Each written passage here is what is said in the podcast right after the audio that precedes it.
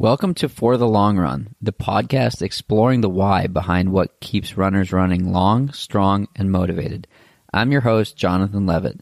I've been running for a few years now and have the privilege of meeting many incredible runners on my travels all across the country. This podcast is intended to share those amazing conversations. Hey, it's Kaley Cuoco for Priceline. Ready to go to your happy place for a happy price? Well, why didn't you say so? Just download the Priceline app right now and save up to 60% on hotels. So, whether it's Cousin Kevin's Kazoo concert in Kansas City, go Kevin, or Becky's Bachelorette Bash in Bermuda, you never have to miss a trip ever again. So, download the Priceline app today. Your savings are waiting. Go to your happy place for a happy price. Go to your happy price, Priceline. And welcome back. I have Vanessa Fraser joining me today. Vanessa, thanks so much for joining. Yeah, thank you. I uh, recently listened to Shalane's um, podcast with you, so I'm excited to be here. for sure, it was it was awesome. Um, I think you commented on her post, or she commented on your post, or something, and a friend uh, a friend tagged the podcast and mm-hmm. said, "Oh, you should you should go on." And um, it was awesome how quickly you jumped on that, and uh, here we are. Yeah. Uh, so, first question: uh, Who is Vanessa? Um, who? Let's see. um, I am. Uh, that is such a hard question. I don't even know how you start with that. it's like I think about all the the different pieces of me, like um, the times that I was a student and the times that I like first started running and how I've become like a different runner, but in this in a weird way, like I'm also the same. Um, I think about who I am as like a friend and a family member. Um, so gosh, um, I don't really know. so um, we got connected because you are an athlete on the Bowerman Track Club, yeah, and yeah. I I feel like you're the personification of like trust the process mm, and mm-hmm. um, putting in the work and just waiting and waiting, mm-hmm. and then mm-hmm. some someday maybe you know maybe you'll have your day. So yes we we were talking before we started recording about uh, about a race you ran uh, around the corner from me here in Boston um, at the BU track a couple weeks ago. Um, so before we dive into um, your evolution as a runner, I want to I want to hear a little bit more about that. Um, what was what was that race like? What was it like? Um, you know, with your teammates there, and and um, sort of as a culmination of all of this work. Mm-hmm oh, it was such a special, such a special night um, for me personally and for um, a lot of my teammates. So to be able to all share that special night together um, was incredible. Um, I think. So f- for those that don't know, what what was that race? Oh yeah, sorry. Um, so that was the uh, BU Last Chance indoor meet. Um, at the end of February, and that was our last indoor track race of our um, indoor season. And it was going to be the last race for about a month until we opened up our outdoor season. Um, at least that was the plan back then. Um, now we know that that was probably the last race we were going to have for a little while. But yeah, we went out to Boston into February in hopes of chasing some fast times. So we had uh, group of women in the 3K going after Shalane's American record in the 3K, and then we had a group of us in the 5K. And um, my goal going into the 5K, along with Emily Infeld and Courtney Frerichs, we all really wanted to break 15 minutes, um, which is a huge, huge milestone in um, in uh, women's distance running and our workouts were showing that we thought we could do it. Um, we also had Gwen Jorgensen in the race, and she was going after the Olympic standard and ended up missing that by less than a second. Um, but that was a big race for her and her comeback from surgery less than a year ago. But anyway, so it was a good night for everyone.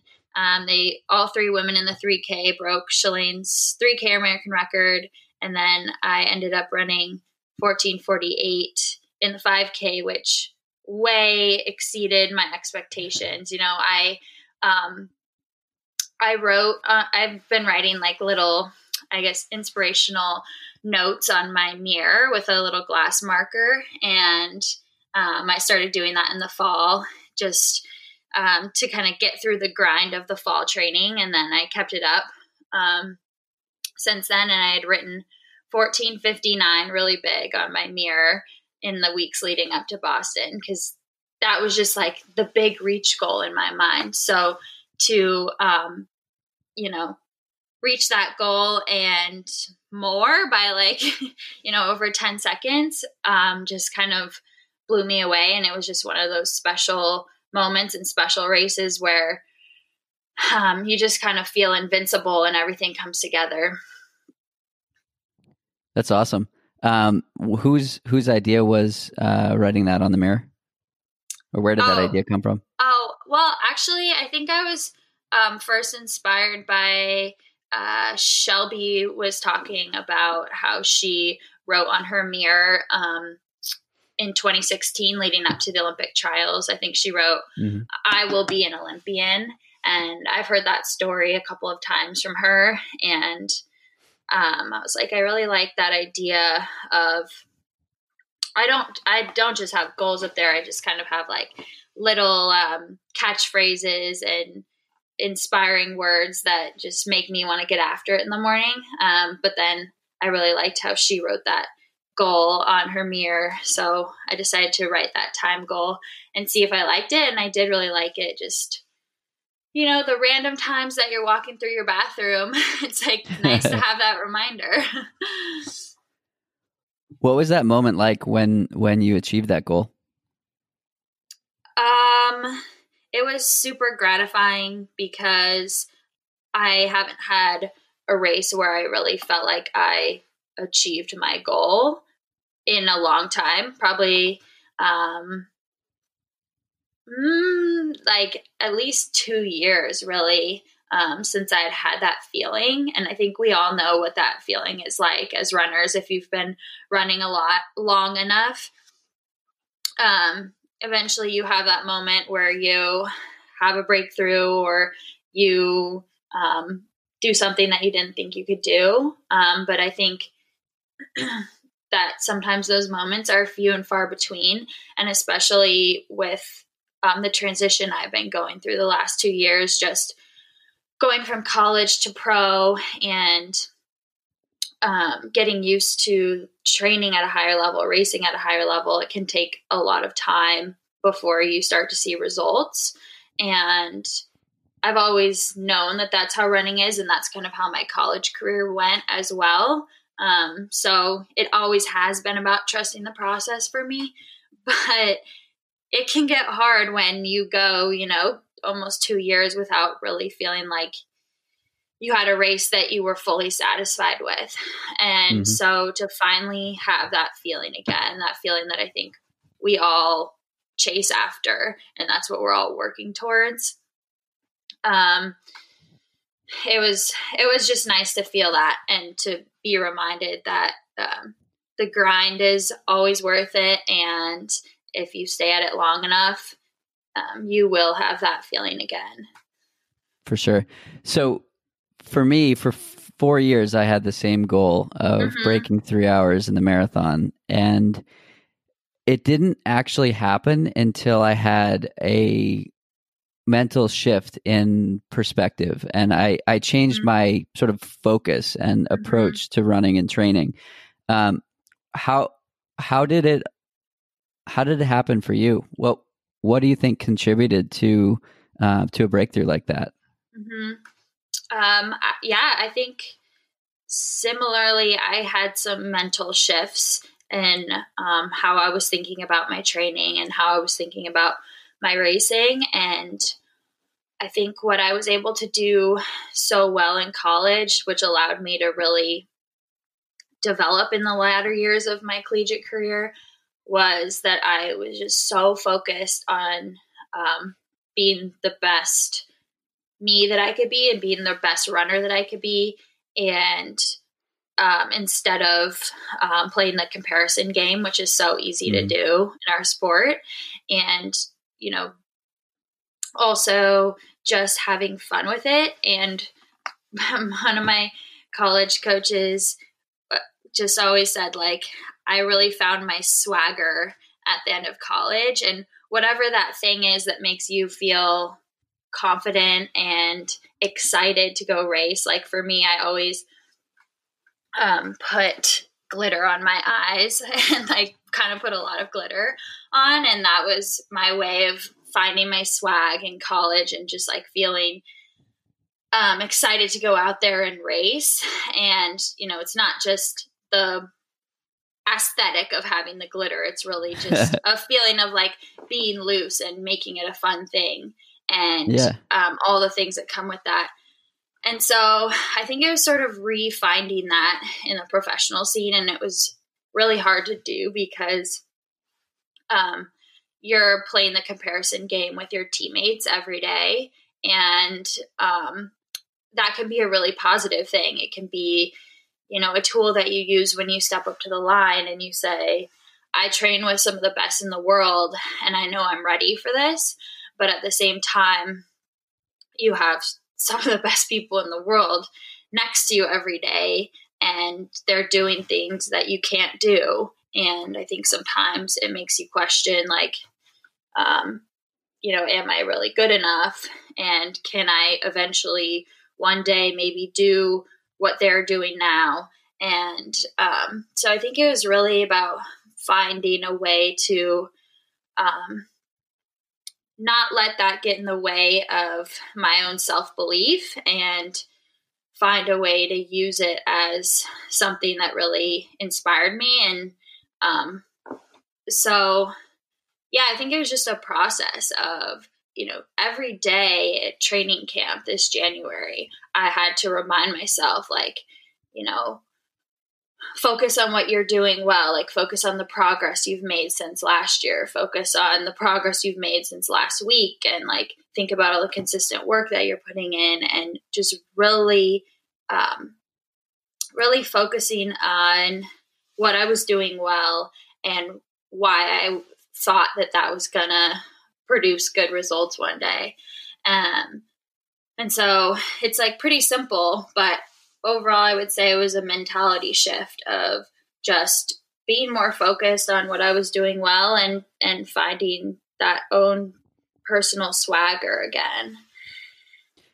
I think the swagger thing is really understated, mm-hmm. um, uh, and I love that.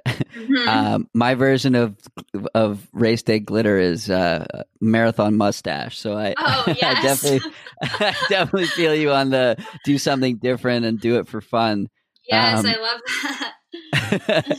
um, and and it's it's worked once and it hasn't worked once. So, okay. but either way, um, I like I I did it intentionally because it's like a way to take yourself a little less seriously and and sort of remind yourself that at the end of the day we're doing something that we enjoy mm-hmm. and we mm-hmm. should be smiling and we should be mm-hmm. happy and yeah you can have your game face on at the line but um, i think i think if you're in a place on that starting line where you're happy and you're satisfied and you're fulfilled mm-hmm. versus like this is a test um, i think it puts you in a very different headspace. Right, right. And being excited about the possibility of what you could do rather than feeling pressure of what if I don't do it. So as a professional athlete, you're you're somewhat judged on race day and um and that's sort of in parallel with the fact that if you don't see it as a test, I think you can be more successful. So how do you how is it really just you know like what are you what are you thinking about on the line to to um, keep yourself calm? I think I was putting a lot of pressure on myself all of last year. It was my first full year as a pro, and I like did kind of see it as I have to prove myself a little bit, and um, I was able to sort of shift that mentality this indoor season, now being my second year. And I think the biggest change is just that um, I'm able to finally believe and like see myself as belonging um, in this group and on this level and um, just having that personal belief that I belong is enough to feel like, okay, well, I already know that I belong and it, it doesn't really matter. Like, eventually, if anybody thinks that I don't, um, eventually they'll see that I do. Um, but just being able to believe that myself is enough to take the pressure off of the race and say, I already know I belong. I know I've been putting in the work. And I have to remember that at the end of the day, I am just racing for myself and I am just racing to see how good I can be. And so it was definitely hard to get there at first. It's just such a huge change. At least for me, I felt like it was such a huge change going from college to the pro scene and being on such a talented team. Um, it took me a while to get there, but I feel like I've come a long way with that mentality shift. Why did you uh why did you want to be a pro?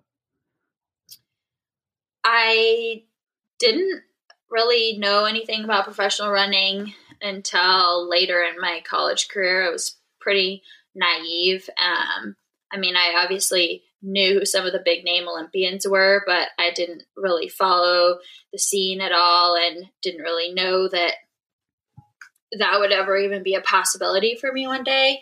And I just fell in love with the process of trying to get better year over year in college and seeing the progress that I was making in those later years. In college was kind of addicting and um, just every time that I would take a step forward and make another improvement just makes you want to do it again.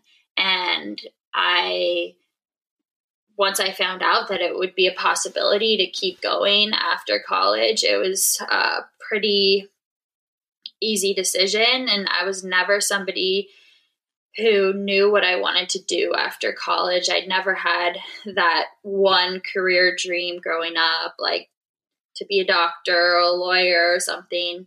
And um, what I studied in school was pretty interdisciplinary because I didn't feel like I was ready to focus on any given subject. And so when I realized that professional running was an option, it sort of felt like it was meant to be because I was like, this is the one thing that I feel so passionate about that I actually really want to do it when I graduate. And I just um, really wanted to keep kind of riding that improvement wave and see how far I could go and um, see kind of what that ultimate potential is in there.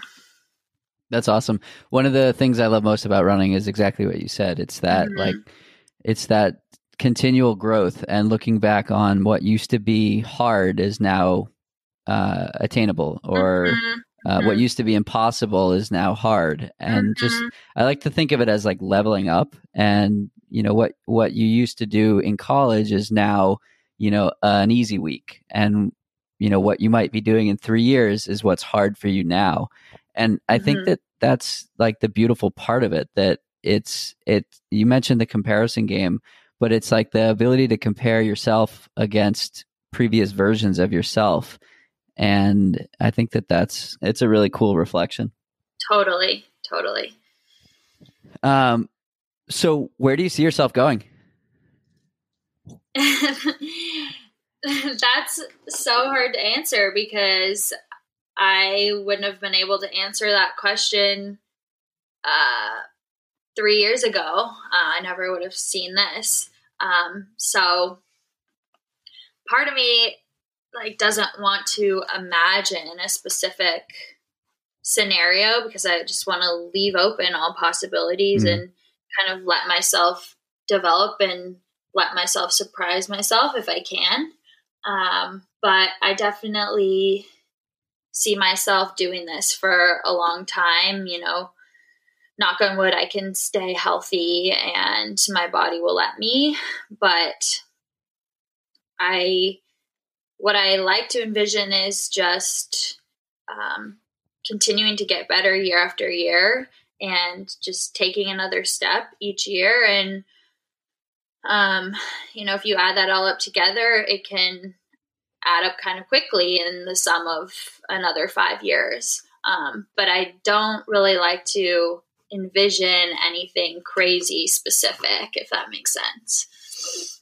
Yeah, definitely. So, um, so I've done, I don't know, probably 75 podcasts, um, interviewing elite and professional athletes. And there are a few commonalities across the board, whether they're track athletes, road athletes, or trail and ultra.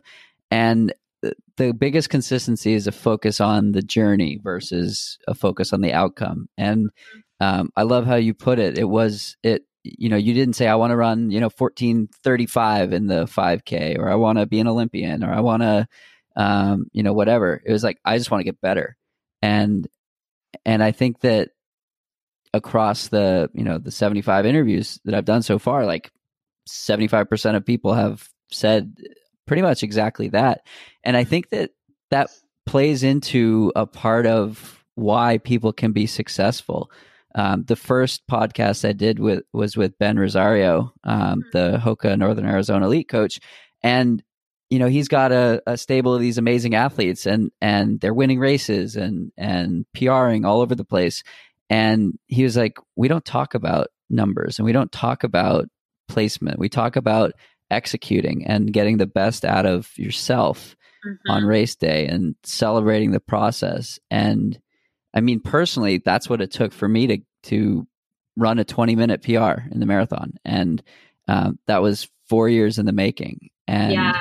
Um, I think that there's there's a um, and I've I've commented on on this before on the podcast with some others, and I think that there's a sort of a, a role reversal or a disconnect between what pros are focusing on and what amateurs are focusing on and it seems like it's a little counterintuitive. Um, and and by that i mean many amateurs myself included for a while were focused or are focused on time goals and these arbitrary time goals of three hours four hours five hours whereas someone who's being paid to run is is literally saying I don't want to think about that. I want to just think about getting better. And so I think it's a really good message to to put out there. Um, and uh, that's for me. That's what it took. And and now you know, I see the sky as the limit uh, mm-hmm. for for growth potential. Mm-hmm. Yeah, for sure. And I think I learned a lot of that um, from my college coach, Chris Miltenberg.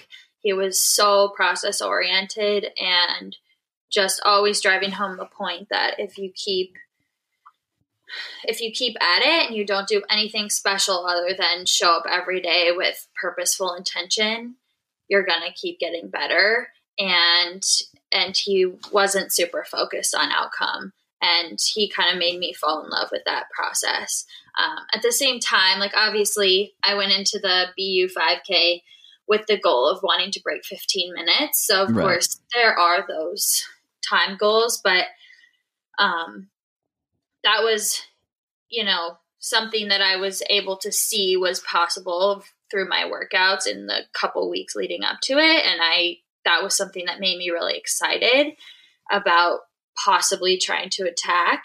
And so, as long as it makes you excited and you kind of like can use it as um, something to get you fired up for the race and then you kind of put it on the back burner um, or in the back of your mind and say like okay that's the dream scenario now i'm just going to focus on um, running the best race that i can totally makes sense. What's the what's the training environment like? You're with some of the best athletes in the world with some of the best coaches in the world. Um, what what is it like on a day-to-day basis? So we do pretty much all of our training together. We have um, 10 women plus, um, I guess, 11, but uh, one is a marathoner, so we don't do as much training with Amy. Um, but yeah, we do. I mean, now it's different. I should say our day to day now is completely different. But um, right.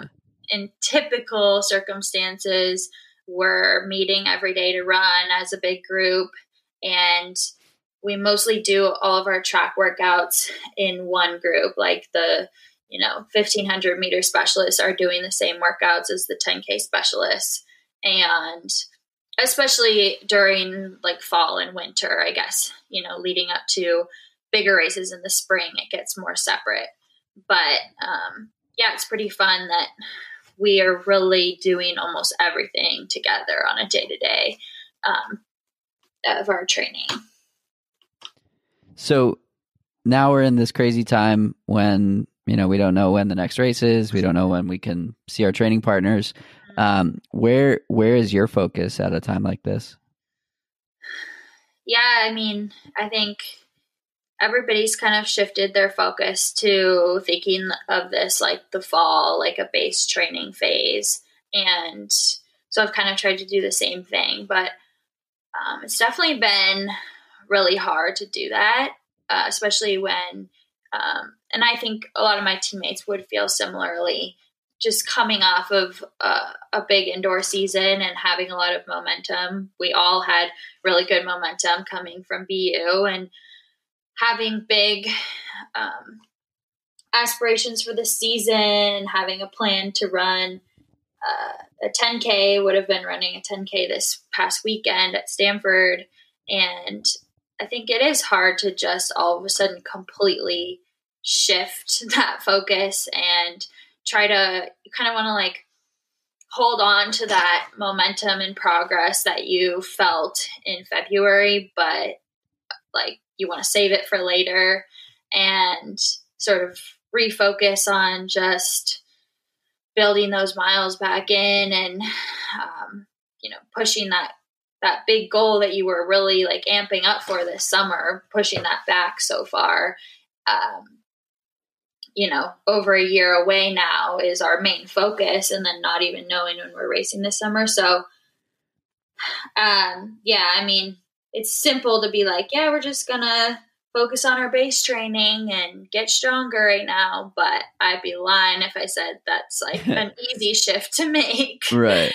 Um, and I think it's just it's a little bit of a limbo of, you know, what's motivating you right now. But I think that's kind of a good test in a way. Like, okay, how do you get motivated when there's nothing on the calendar to to get you as fired up right away? Um, and and kind of just re-falling in love with training and having that be enough. Um, so, in a way, I think it's a good thing just to appreciate running for what it is without having anything that you're really working for specifically in the short term, at least.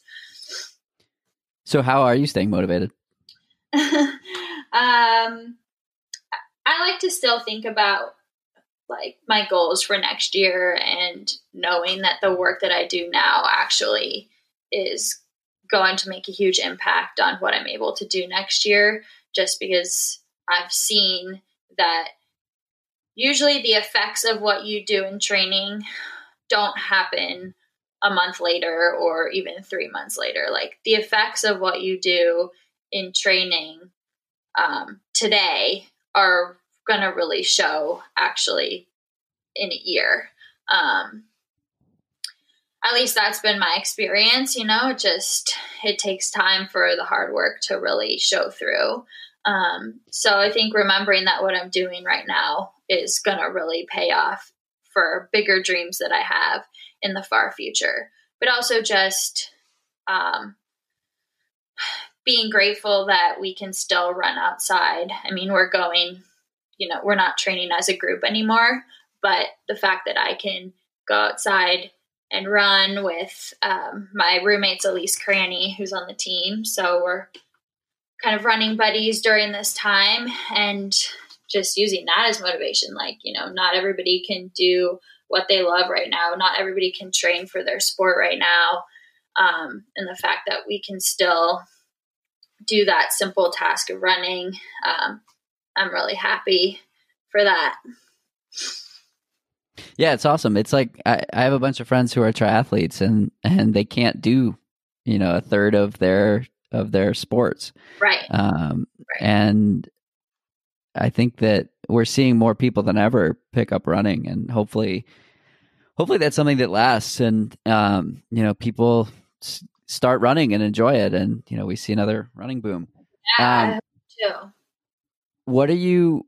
How are you offsetting the, um, the like the whole gym aspect? I know your group is um, pretty consistent with gym work. Mhm. So what what have you been doing? Um, what have you been doing in in this situation? it was really awesome. USATF um, actually uh, basically gave their athletes a stipend to order um, home gym equipment. Oh wow! And so I was able to get pretty much everything that we normally use in the gym. I have Mhm.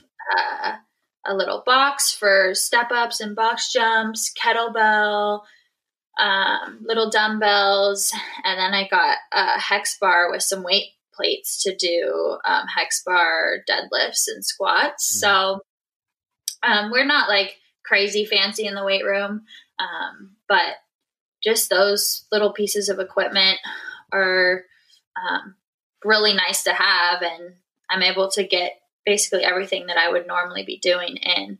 So it was really nice that USA Track and Field was able to provide that to the athletes.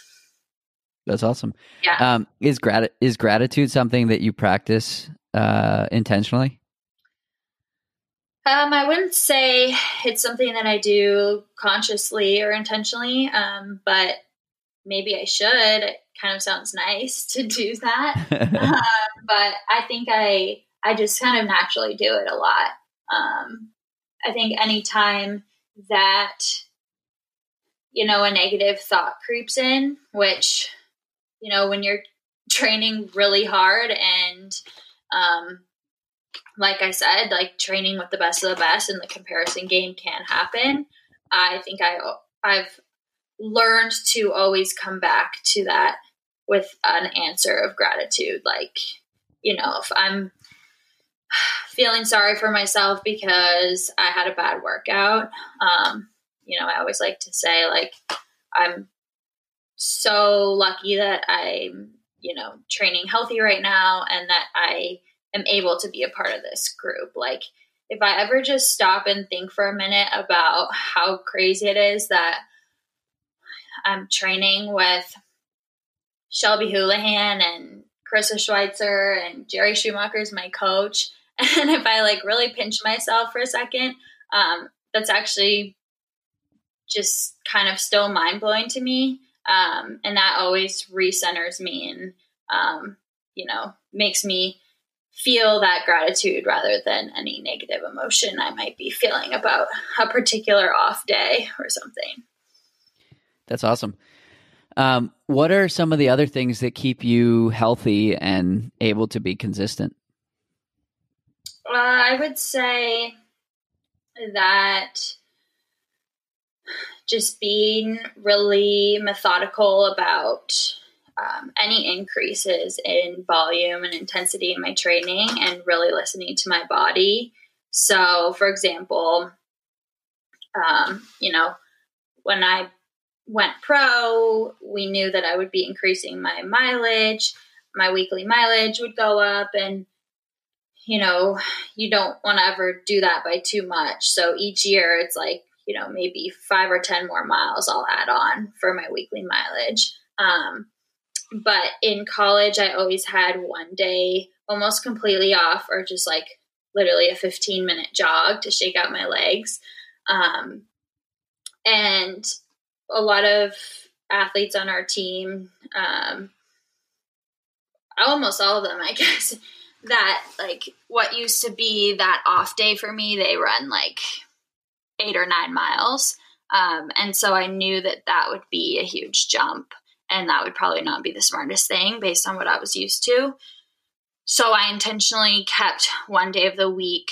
Um, you know, I increased it from 15 minutes to like 30 or 40 minutes. And um, I I've stuck with that. Like I always have one day where I only run 40 minutes max. And for me, that was just like the smart progression uh, to do that from what I was used to in college. And so making like little small decisions like that that seem um, really simple, I think can actually go a long way where you're just like, you know what, like I'm just not gonna push the boundary on this one thing. I'm gonna um, really just hold myself back this one day or even um, in any given run, like just being really careful of like, you know, I feel okay, but I'm just to let myself run slow today because that's what I need to recover. So just doing a lot of slow, easy running,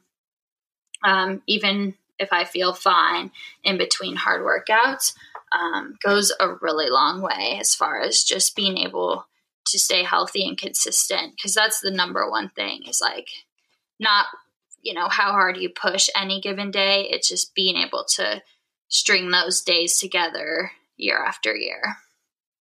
Awesome. How do you use nutrition to help support uh, training and and healthy running? Um, for me, I feel like my biggest thing is just always making sure I eat enough and eat frequently enough. Like, you know, I think I know enough how to eat a balanced diet and, you know, the different nutrients that I need. Um, and it's just, you know, being really diligent about you know, having those snacks every couple of hours and just really making sure that my caloric needs are met. And my whole philosophy, you know, some people are really strict about no sugar, no dessert during the season. And, you know, for some people that works for them, that's great. But for me, um, I'm kind of like more about just like what do I feel like I'm craving? And if I'm craving mm-hmm. um, ice cream, if I'm craving, you know, a giant muffin, like whatever it might be, I like always eat whatever I feel like eating. Um, and that just is what keeps me sane. And I also feel like usually if my body is feeling like it wants something, it means that I just, I need those calories.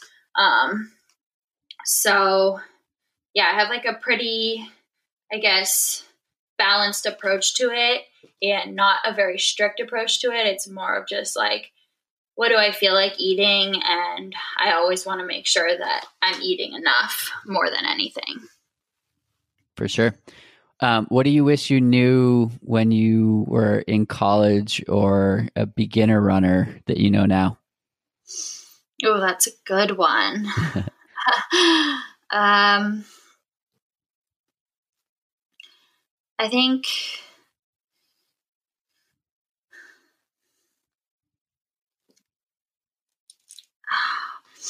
I don't know. It's hard because in a way, like, so when I was um, a beginner runner, like even you know my freshman and sophomore year of college, I was still pretty naive to the whole running scene.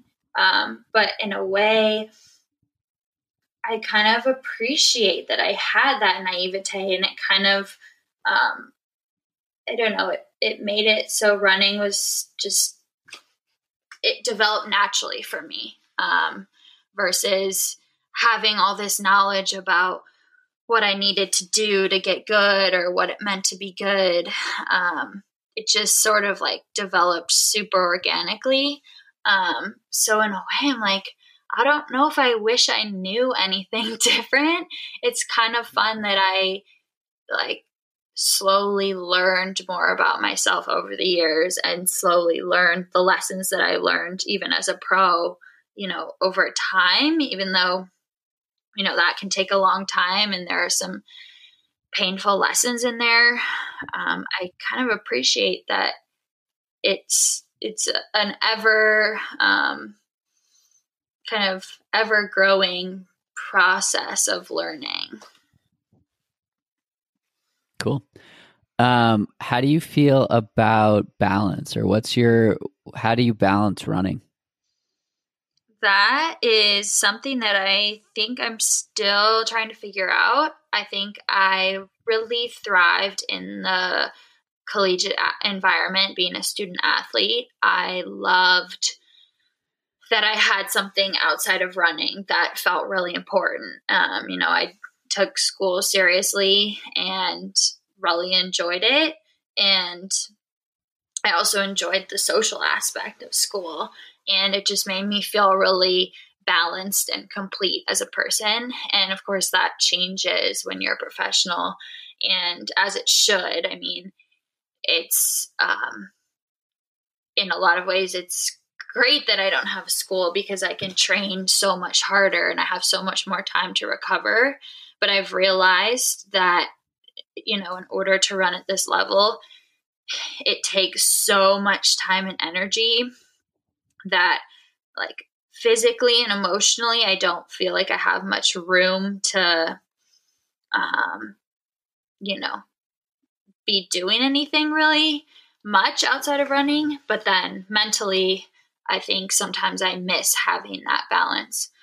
So it's kind of something I'm still figuring out. And I think I I really look up to Shalane and how I think she found that, you know, passion outside of running with her cookbook. And I think sometimes those things um, it just takes a while to figure out that balance with your running career. And so I sort of told myself that these first couple of years, I would just allow running to be the number one thing. I mean, it's always the number one thing, but just like allow myself to feel a little bit off balance, if you will. Like allow myself to just be super focused on this. And then as I get more comfortable with this, like just even exploring um, other passions through like reading and little things and um, slowly I think I'll figure that balance out.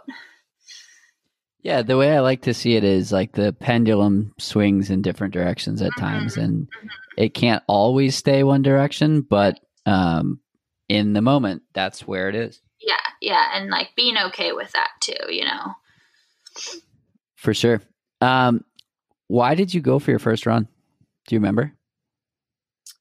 Um, well, I remember in kindergarten they would send us out to run laps, and I always really liked that. um, so there was definitely always a natural draw to running. And then I did the Girls on the Run program. I started in third grade. So I guess that was my first kind of like formal organized run.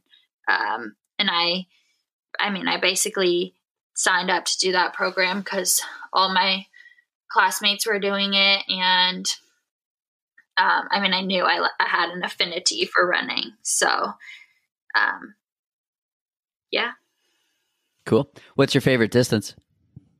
5k um, funny enough so that was the distance that they prepare you to run in the girls on the run program. It's like a, rat, a road 5k at the end of the season. So that was the first race that I ever ran in third grade.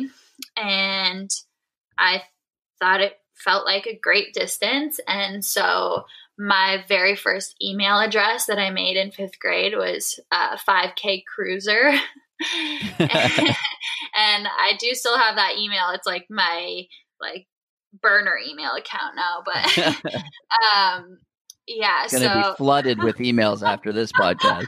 yeah, 5K Cruiser SBCGlobal.net. Um, but yeah, it's that's just I don't know. I think I I have always had a special place in my heart for the 5K.